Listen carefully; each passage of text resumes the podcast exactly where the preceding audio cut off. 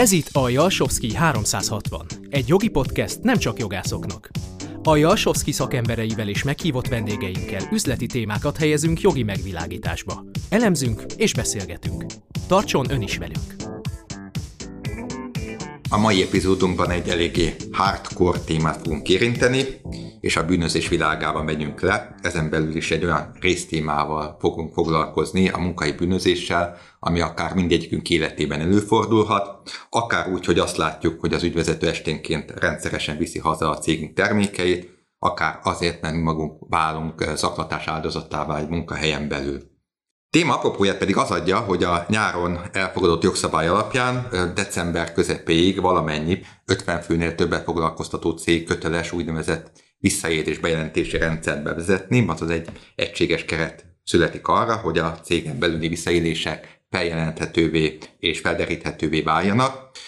Inkább gond ez, nyűge, vagy egy lehetőség a visszaélés bejelentés rendszer vezetése, vagy mire lehet jó ez, és mire nem, vagy eh, hogyan kell bevezetni egy ilyen rendszert ahhoz, hogy az valóban megakadályozza a cégen belül bűncselekményeket. Ezekről a kérdésekről fogunk ma beszélgetni az elkövetkező fél órán belül. Jó napot kívánok! Jalcsovszki Pál vagyok, és két beszélgető társam, Kalla Judit, egyénügyvéd, büntetőjogász, valamint Nagy Dóra, jogász, munkajogász, a Jalcsovszki ügyvédirodának az ügyvédje. Köszönöm Dóra és Judit, hogy itt vagytok velem.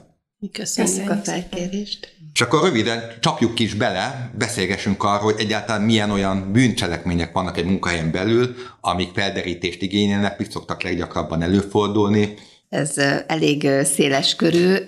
Hát a tipikus talán a lopás, csalás, sikasztás, hűtlenkezelés, de előfordulnak rágalmazások, és hát újabban vesztegetések is. De ahogy a technika fejlődik, így a, a vállalkozásoknak az életébe is újfajta speciális bűncselekmények is megjelennek, mint például tiltott adatszerzés, vagy a csalásnak egy speciális esete, ez az információs rendszer felhasználásával elkövetett csalás, és még folytathatnánk a sort. Mondasz egy-két példát, amit a gyakorlatban legutóbbi időszakban előfordul? Hát mondjuk, ami érdekes lehet, mondjuk az információs rendszer felhasználásával elkövetett csalást közelíteném meg, ami nem tipikus, de sok cég számára érdekes és elgondolkodtató lehet, tehát már minden cég információs rendszereket használ a munkájuk ellátása során, és hát a munkavállalók elég leleményesek, és amikor nem kellően korlátozott és ellenőrzött hozzáférést engedünk egy adott információs rendszerhez, akkor az, aki bizonyos belépési kódokkal rendelkezik, és adatokat felvihet, törölhet, át is alakíthat a saját hasznára, úgymond, és visszaélhet ennek a rendszernek a használatával, és a saját hasznára, jogtalan hasznára, jövedelemszerzésre használhatja fel mondjuk a cég által biztosított rendszert. Ilyen volt például egy érdekes eset, amikor drága traktorok adásvételével foglalkozott a cég, és ezeknek a traktorokhoz különböző ilyen speciális tulajdonságokat kódok aktiválásával lehet megvásárolni még, hogy minél jobb tulajdonságokkal rendelkezzen az a traktor, és hát ezeket egy ehhez értő, kizárólagosan értő alkalmazottak szerelik be, intézik a megrendelést a központból, és hát ezekkel a kódokkal visszaélték, és a keresletet kínálatot összekötötték, és hát igen, figyelni kell arra, hogy az ügyfelek is lehetnek provokatívak, és olcsóbban szeretnének hozzájutni az adott cég által kínált eszközökhöz, és hát akkor ilyenkor egy alkalmazott esetleg kiszolgálja a saját zsebére az ügyfelet. Akkor egy kicsit térjünk rá a másik oldalra, itt a visszabejelentési rendszer oldalára. Mi is ez a rendszer, mit kell róla tudni? Valójában már július közepe óta minden 250 főt foglalkoztató munkáltató, ha megfelelően működnek, már bevezették a visszaélés bejelentési rendszert. Idén december közepétől kötelesek valamennyi 50 főt foglalkoztató munkáltató is ennek eleget tenni. Ugye valójában a, a visszaélés bejelentési rendszerek azok nem jelentenek mást, mint hogy minden jogellenes vagy jogellenesnek feltételezett cselekmény, például amit itt láthattunk, hogyha mondjuk egy irodai eseményen, miután már a borkostolót követően az egyik férfi kolléga illetlenül akár megérinti, vagy hozzászól valamelyik női kollégához, és ezt látták többen, akkor például ez egy jogellenesnek feltételezett cselekménynek minősülhet, ami bejelenthetővé válhat egy ilyen működő rendszerben. Konkrétan ez egy tetleges becsületsértésnek minősül. Ezáltal a bejelentésvédelmi rendszer tekintetében, tehát mit is jelent az, hogy ezt bevezetjük, megvalósítjuk valójában ennek a, a kereteit, tehát nem csak kialakítjuk a megfelelő eljárásrendet, hanem a jogszabályi követelmények szerint kijelölünk egy szemét vagy szervezeti egységet, aki működteti ténylegesen ezt a rendszert. És itt fontos megegyezni, mert sok cég, akiben mi is kapcsolatban állunk, az e- második kérdés az, hogy esetleg ki lehet ezt szervezni, és igen, ez kiszervezhető. Ügyvédek vagy ügyvédirodák részére, akkor ők úgynevezett bejelentővédelmi ügyvédként járnak el. Itt sajnos a másik probléma, hogy valójában az ügyvédek a saját ügyfeleik számára ezt a szolgáltatást nem nyújthatják, mert egy nagyon szigorú összeférhetetlenség áll fent, vagyis öt évre visszamenőleg nem lehet megbízási vagy egyéb jogviszony a felek között, de egyéb külső szervek részére is ez kiszervezhető. Egyébként, ami a gyakorlatunkban előfordultak kérdések, például, ugye itt mondtuk, hogy 50 vagy 250 fő, sokszor megkaptuk azt a kérdést, hogy jó, de hogyan kellene számolni, vagy mikortól kellene számolni ezt a létszámot. Igazából erről nem mond semmit a jogszabály,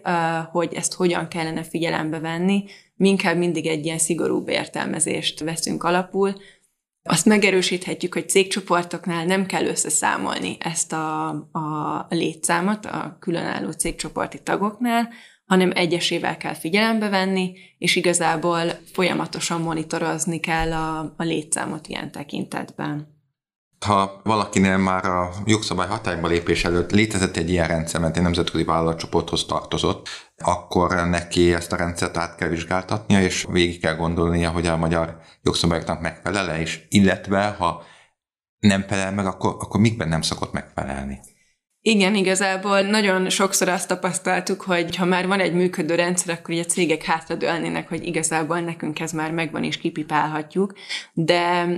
egyrészt ugye itt a jogi megfelelés kell felülvizsgálni, ami nem felel meg, itt a határidők például, tehát egy nagyon egyszerű eltérés lehet, hogy a különböző egy irányelvről beszélünk, ami a jogszabálynak az alapja, különböző országok a különböző határidőket szabhatnak, tehát egyrészt ezt meg kell nézni, és, és a magyar jogszabályra modellezni, és arra szabni. Másrészt ugye itt a, a kijelölt működtetésért felelős személy, itt is lehetnek eltérések az egyes országok között, illetve, hogy a példánál is mondtam, például itt szükséges lehet akkor Magyarországon is kijelölni egy, egy érintett szemét, Plusz, ami szerintem valójában itt a, a lényegét adja a rendszernek, azt megnézni, hogy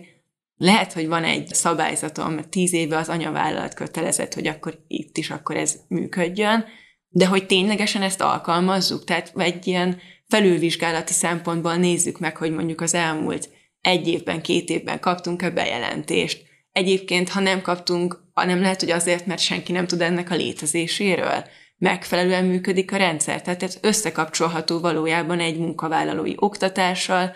tehát ahogy a főnököm szokta mindig mondani, mindig van helye annak, hogy egyen jobb dolgot csináljunk, tehát lehet, hogy az már működött tavaly, de meg lehet nézni, hogy valóban mi az, amit esetleg finom hangolni lehet. Nem lehet, hogy évente, vagy, ké, vagy fél évente egy-egy oktatással még inkább jobban tudatosíthatjuk a munkavállalókban is, hogy mondjuk ez a rendszer mire való és hogyan lehet használni. Úgyhogy akiknél már van ilyen rendszer, ott ilyen kérdéseket lehet igazából megvizsgálni. Na, és hogyha van már rendszerünk, akkor hogyan tudjuk azt jól használni? Rácsatlakozva Dorira a tájékoztatóknak elengedhetetlen szüksége van. Ez azért Magyarországon mégiscsak egy új jogszabályi szinten alkalmazott rendszer, Nyilván tudjuk, hogy nagyobb cégcsoportok ezt alkalmazták, magyar cégcsoportok is, nem csak külföldi cégcsoportok, de én szerintem a munkavállalók tájékoztatása elengedhetetlenül szükséges, miért pedig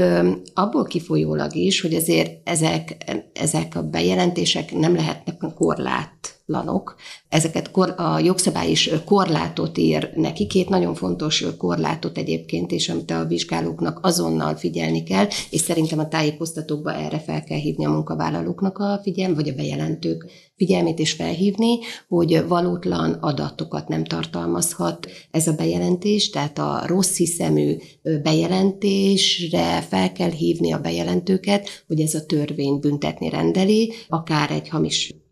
vádnak a kísérletét is, hatóság félrevezetésének a kísérletet is megvalósíthatja ez. A másik, amire fontos lenne felhívni a bejelentők figyelmét tájékoztatókban, hogy például jogsérelem útján sem szerezhetnek olyan adatokat, mert azért a magyar azért szeret feljelentgetni, tehát, hogy meg nem engedett módon nem fürkészhetem ki a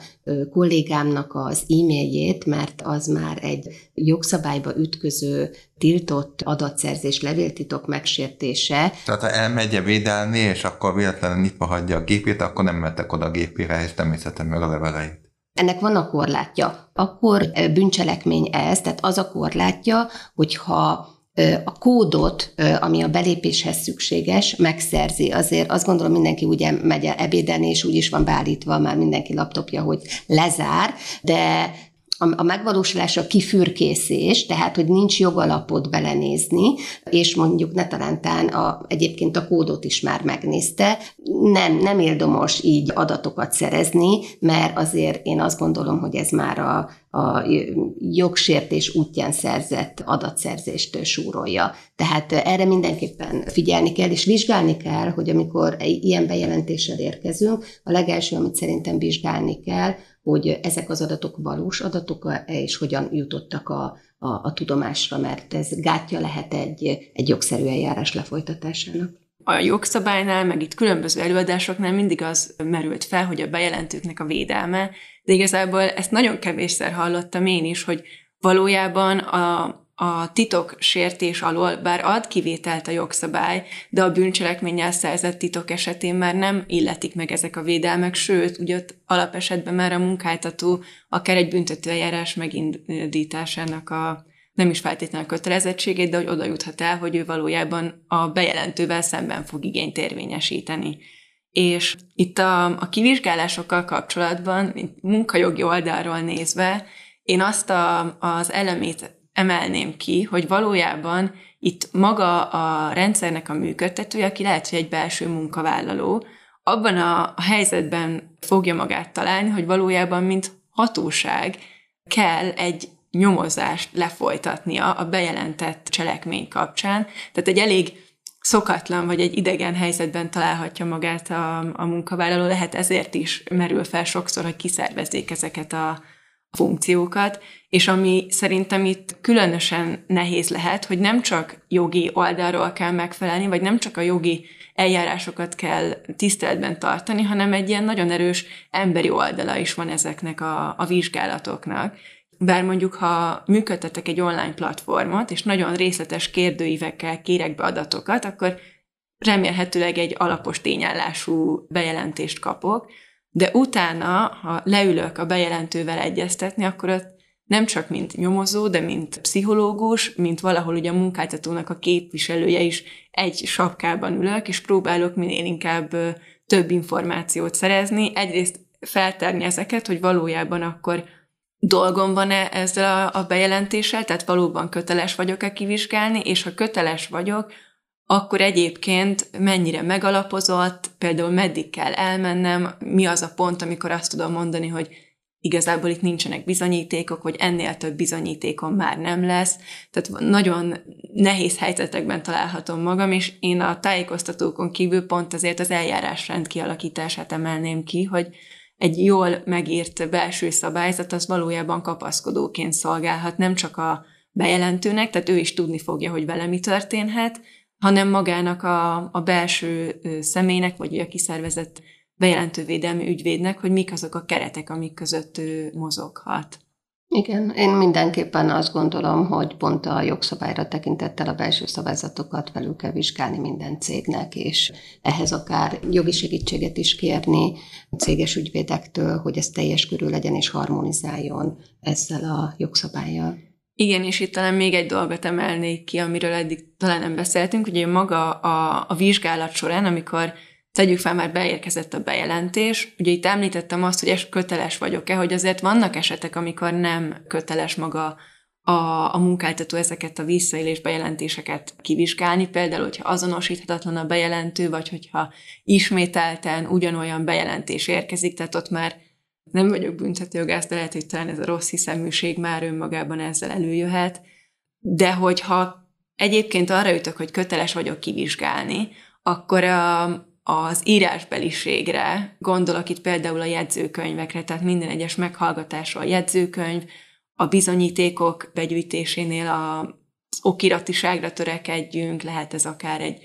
dokumentum, levelezések, e-mail levelezések, akkor ennek a mondjuk az IT-val együttműködő, hogy hogyan szerezzük ezt be, hogy ez később felhasználható legyen, és én mondjuk nem feltétlenül a büntetőjogi részére, hanem munkajogi részére is gondolok, mert a másik, amit szerintem sokszor elfelejtünk, hogy bár itt ez a jogszabály a bejelentőt helyezi a középpontba, de hogyha a munkajogi oldalról nézem, valójában akivel én nagy valószínűséggel egy munkaügyi perben találkozom, az az a személy, akivel szemben a bejelentést tették, hiszen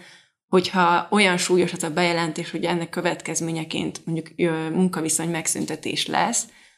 akár azonnali hatályú, akár rendes felmondással, nagy valószínűséggel lehet arra számítani, hogy ez a személy meg fogja támadni bíróság előtt ezt a döntésemet, tehát valójában nekem is kellően alátámasztva kell állnom, hogy miért jutottam erre a következtetésre. Ez mind munkajogilag és mind büntetőjogilag. Hát büntetőjogilag ugye a bizonyítékokat össze kell szedni, hogy ahhoz egy megalapozott esetlegesen feljelentést tegyük, ugye lehet szabálysértés, etikai védség és súlyosabb esetekben bűncselekmény. És mondtad a jegyzőkönyvezést, igen, mm, felhívnám a figyelmet arra, hogy mondjuk egy-egy ilyen meghallgatást sohasem négy szem közt folytassuk, tehát mindenképpen kell, hogy legyen jegyzőkönyvezető, esetleg még valaki, tehát hogy legalább ilyen okirati biztosíték legyen, hogy egy-két tanú aláírja ezt a jegyzőkönyvet, és az ott elhangzottakat úgymond hitelesítse, mert azért sokszor fordul elő, hogy nem is gondolja maga a bejelentő, hogy milyen cunami folyamatot indít el, és ennek milyen messze menő következtetései vannak, és súlyos büntetőjogi következményei, és akkor ezeknek a úgymond okirati bizonyítékoknak, jegyzőkönyveknek helyt kell állnia és ki kell állnia majd az eljárás próbáját, igen. Uh-huh. Most sokszor előjött itt a sértetnek vagy bejelentőnek a szerepe, egyrészt úgy, hogy hát jogilag korrekt eszközökkel kell neki is eljárnia, tehát nem követett el az a jogsértést, hogy milyen eszközöket szerez meg. Másrészt, hogy egy bejelentésnek milyen súlyos következménye lehet. Egy cég mivel tudja arra ösztönözni a bejelentőket, hogy ne jegyenek meg és tegyék meg a bejelentéseket. A korrekt tájékoztatás, ez a legfontosabb. Tehát, hogy széles körben, én szerintem meetingeket kell tartani ezeknek a cégeknek. Ugyan Ugyanakkor ez a kiszervezést én ezt jó dolognak tartom, és egy úgymond biztosítékot is jelent a bejelentő számára is, főleg ha mondjuk azt még ügyvéd is végzi, vagy jogot végzett személy, mert valahol biztosítva érzik magukat, és egyébként nem jár költséggel, hozzá kell tegyem. Tehát nagyon sok bejelentés azért nem születik, mert egy ügyvédi költséget mondjuk nem akar állni, és így, ha ott korrekt tájékoztatást kap, már ha csak bejelent, tehát bejelenti ezt, nem feljelentést kell, nem kell rögtön hatósághoz fordulni, hogy ez egy szűrő, hogy támogatás, segítséget nyújtanak ahhoz, hogy ez milyen jellegű sérelem, és már egy úgymond egy védőhálót dob rá a, a jogszabály, hogy akkor segíti ezt a bejelentőt ezen az úton végigmenni, vagy egy teljes körű tájékoztatást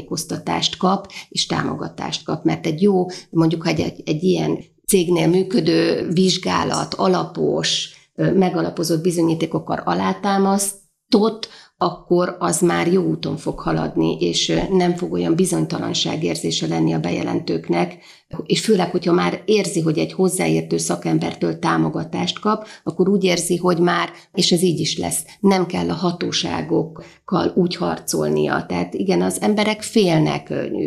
nyomozó hatóságokhoz járni, bíróságokra, ne Isten, ügyészségre járni, és ha ott ez a meghallgatás megfelelő körülmények között, megfelelő megalapozottsággal, sok kérdéssel körbebástyázódik, akkor semmi gondja nem lesz ennek a bejelentőnek, csak majd elolvassa ezt a jegyzőkönyvet, és felkészül az adott meghallgatására. Tehát én azt gondolom, ez egy védőháló mindenképpen. Talán ilyen három pillérben látom én is. Egyrészt pont ez a a tájékoztatás, transzparencia valahol, ami abszolút itt a munkavállalói oktatásra is összefügg. A már sokat említett, jól meghatározott eljárásrend, ami ténylegesen egy ezt a védőhálót tudja valahol biztosítani, és szerintem még a harmadik, ami ehhez kapcsolódik, hogy valójában a következményeknek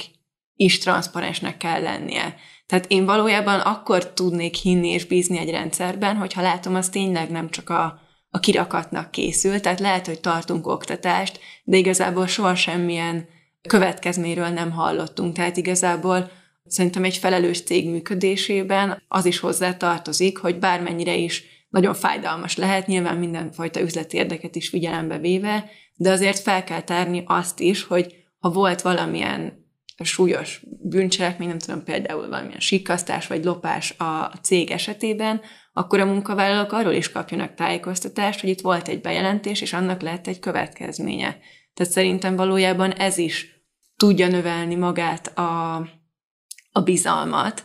illetve én látom, vagy, vagy, vagy halljuk ezt a nézőpontot is, hogy, hogy sokszor tényleg egy ilyen újabb nyűként merül fel ez a visszaélés bejelentési rendszer, de szerintem maga a, a működtetésének a, a, a célja az nem csak a munkavállalói oldalon van, hogy valójában ők egy platformot kapnak arra, hogy bejelentsék itt a különböző jogsértéseket, hanem ez a munkáltatónak is az érdeke, és szerintem ezt kell meglátni a, a munkáltatóknak, hogy valójában onnantól tudok egy problémával foglalkozni, hogy tudomásom lesz róla. Tehát addig, amíg nem tudok különböző anomáliákról, amiket valójában lehet, hogy pont a munkavállaló lát, hogy nem tudom, a, a műszakban a, a másik munkatárs folyamatosan kivisz valamilyen termékeket, vagy mondjuk ittasan vezeti a, a kamionokat, tehát ő neki van erről ismerete, akkor ez nyilvánvalóan a társaságnak is az érdeke, hogy erre fény derüljön. Tehát inkább én innen fognám meg, hogy, hogy erre egy hosszú távú befektetésként kell gondolni, mert a másik, hogy bár nagyon rövid bevezetési határidőket szabott a magyar jogszabály, lehet, hogy itt meg lehet alkotni viszonylag gyorsan a, az eljárásrendet, de ahhoz, hogy ez ténylegesen egy, egy élő és, és egy alkalmazott rendszeré váljon, azért ahhoz több idő kell. Tehát itt az ügyfeleinknél is látjuk, akiknél mondjuk már anyavállalati szinten korábban volt ilyen rendszer, hogy ez, ez egy több éves folyamat volt, amíg ténylegesen mindenki olyan szinten megismerte ennek a rendszernek a célját, a működését, hogy ebben elkezdett valóban bízni. Az egy kérdés ebben a folyamatban számomra, hogy van-e annak, aki a bejelentést kapja, joga arra, hogy ő eldöntse, hogy hatósághoz fordul-e vagy sem. Azaz, játszhatta egy társaság nyomozó hatóságot önmagában, úgyhogy értelemszerűen kiderül egy olyan jellegű jogsértés, ami bűncselekmény lehet, de hogy nem akarja azt feljelenteni, nem akarja azt hatósághoz eljuttatni. Erre nincs lehetőség, és a jogszabály is előírja, hogy ha a vizsgálat azt állapítja meg, hogy fegyelmi, vagy szabálysértési, vagy bűncselekmény megalapozott gyanúja van, akkor feljelentéstételi kötelezettséggel tartoznak. Uh-huh. Igen, igazából ezt abszolút csak megerősíteni tudom én, bár hallottam olyan nézeteket is, miszerint nem jár egy, egy feljelentési vagy egy, egy büntetőeljárás indítási kötelezettséggel ez a jogszabály, de én ezzel abszolút nem értek egyet, mert ha a következményeket nézem a maga a jogszabály tekintetében, a, egyrészt az egy szabálysértési tényállásá vált, hogy a visszaélés bejelentéseknek a, a megakadályozása. Most lehet, hogy ez már kicsit távolról nézem, de valójában a, az eltusolások is akár lehet, hogy bele fognak tart, nem, tartozni ebbe a tárgykörbe. Lehet, hogy már nagyon távol mentünk az értelmezéstől, de azért kicsit lehet, hogy e felé is el lehet indulni, illetve egy másik eljárásjogi korlátot itt mondhatnánk ehhez, hogy valójában a bejelentőt tájékoztatni kell a megtett vagy tervezett intézkedésekről is, illetve hogyha ez elmarad, vagy például a, nem vizsgálom tovább magát a bejelentést, akkor ennek az indokairól Ha pedig nem teszem, akkor ott lehet egy kitettségem, lehet, hogy maga a bejelentő fog valójában már akkor eljárást inteni szintén ezzel kapcsolatban. De egyébként a bejelentők mondjuk a teher is, hogy most ő feljelenti a kollégáját, vagy a, a, a munkáltatóját, leesik róla ez a, a teher, mert ő tesz egy bejelentést, de rábízza erre a nevezzük vizsgálóbizottságra, vagy a, a vizsgálóra, hogy az ő szakmájába bízva, hogy ő döntse el, hogy ez milyen súlyú ez a cselekmény, tehát hogy akkor ő, ő jelzett valamit, és akkor majd kiderül, hogy ez a jelzés, de ezt majd egy szakember fogja eldönteni, és nem maga a bejelentő, hogy ez minek minősül. És még egy záró kérdésem lenne hozzátok lényegében, hogy egy pecske csinál-e nyarat? Tehát, hogy önmagában a visszaélés bejelentési rendszer az alkalmas arra, hogy egy cégen belüli káros folyamatokat, visszaéléseket, bűncselekményeket visszaszorítsa, vagy ez ennek egy eszköze csak? Szerintem mindenképpen hozzájárul ez, hogy megfelelő tisztázott keretek legyenek. Tehát én azt gondolom, hogy ez eszköze lehet arra, hogy korlátozza ezeket a cselekményeket, de hát tudjuk, hogy minden jogszabályt át lehet hágni, meg az emberek nagyon, nagyon ötletesek. Szerintem, hogyha úgy tekintünk rá, hogy minden egyéb olyan körülmény, amit ma elmondtunk, hogy hogyan lehet jól bevezetni, akkor talán nem is feltétlen egy eszköz, hanem a például hozzáveszünk magát a munkavállalói oktatást, akkor már ott van egy, kialakulhat egy párbeszéd ugye a munkavállalók és a munkáltatók között, ténylegesen látják magának a rendszernek a működését, plusz szerintem, amíg ehhez tényleg kapcsolódik, hogy az a cég, aki ennyire elkötelezett egy, egy visszélésbejelentési rendszer működtetése és bevezetése mellett, ott valójában az ő értékei is tükrözik ezt a fajta hozzáállást. Tehát valójában szerintem itt maga a cégnek ezek az értékek, ami lehet az etikus működés, a transzparencia, a sokszínűség, ezek olyan értékek, amik munkavállalóként is, főleg itt szerintem az új generációnál, ezek kifejezetten keresik az ilyen munkáltatókat. Tehát, hogyha azt látják, hogy nyíltan egy, egy vállalat így működik, én magam is képviselem ezeket az értékeket, ha ezt valaki megszegi, akkor az én érdekem is, hogy ezt bejelentsem, hiszen akkor így tudom fenntartani azt, hogy egy olyan helyen dolgozzam, ami ezeket az értékeket képviseli. Igen, az új, ez az generáció kifejezett igénye a kiszámíthatóság és a megfelelő tájékoztatás és jogszabályi keretek között való működés igényük van arra, hogy tiszta és jól szervezett keretek között dolgozzanak. És hogyha lenne egy záró mondatotok, amiben egy javaslatot akartok tenni olyan potenciális munkáltatóknak, akik most vezetik be a rendszer, van-e egy mondat vagy két mondat, amiben egy kicsit úgy összefoglalnátok azt, hogy mire figyeljen az, aki egy eh, visszaélésbejelentési rendszert akar létrehozni? Nem biztos, hogy egy mondatba bele fog férni, de szerintem a, igazából a legfontosabb tényleg a, a párbeszéd, tehát erre mindenképp figyelnék, nem csak a munkáltató szervezetén belül, tehát a, akik létrehozzák a szabályzatot, hanem a munkavállalókkal, és a rendszernek a folyamatos felülvizsgálata. Ténylegesen ezt a, ezt a szabályzatot nem a fióknak írjuk, Úgyhogy szerintem, hogyha erre egy hosszú távú befektetésként tekintünk, és egy élő valamire, amit folyamatosan javíthatunk és alakíthatunk, akkor ez egy jó iránya lehet a bevezetésnek. Igen, arra biztatom a cégeket, hogy merjenek most segítséget kérni jogászoktól, mert osztom a Dóri álláspontját, hogy egy jól kialakított szabályzatokkal, tájékoztatókkal, eredet javaslatokkal egy jó működő rendszerben tudnak majd részt venni. Judit és Dóri, nagyon szépen köszönöm a beszélgetést, és nagyon szépen köszönöm a hallgatóknak is az érdeklődést. Legközelebb valószínűleg januárban fogunk jelentkezni, mégpedig egy szoftverjogi témával. Addig is nagyon kellemes karácsony ünnepeket kívánok mindenkinek, és reméljük januárban újra tudunk találkozni. Viszont hallásra!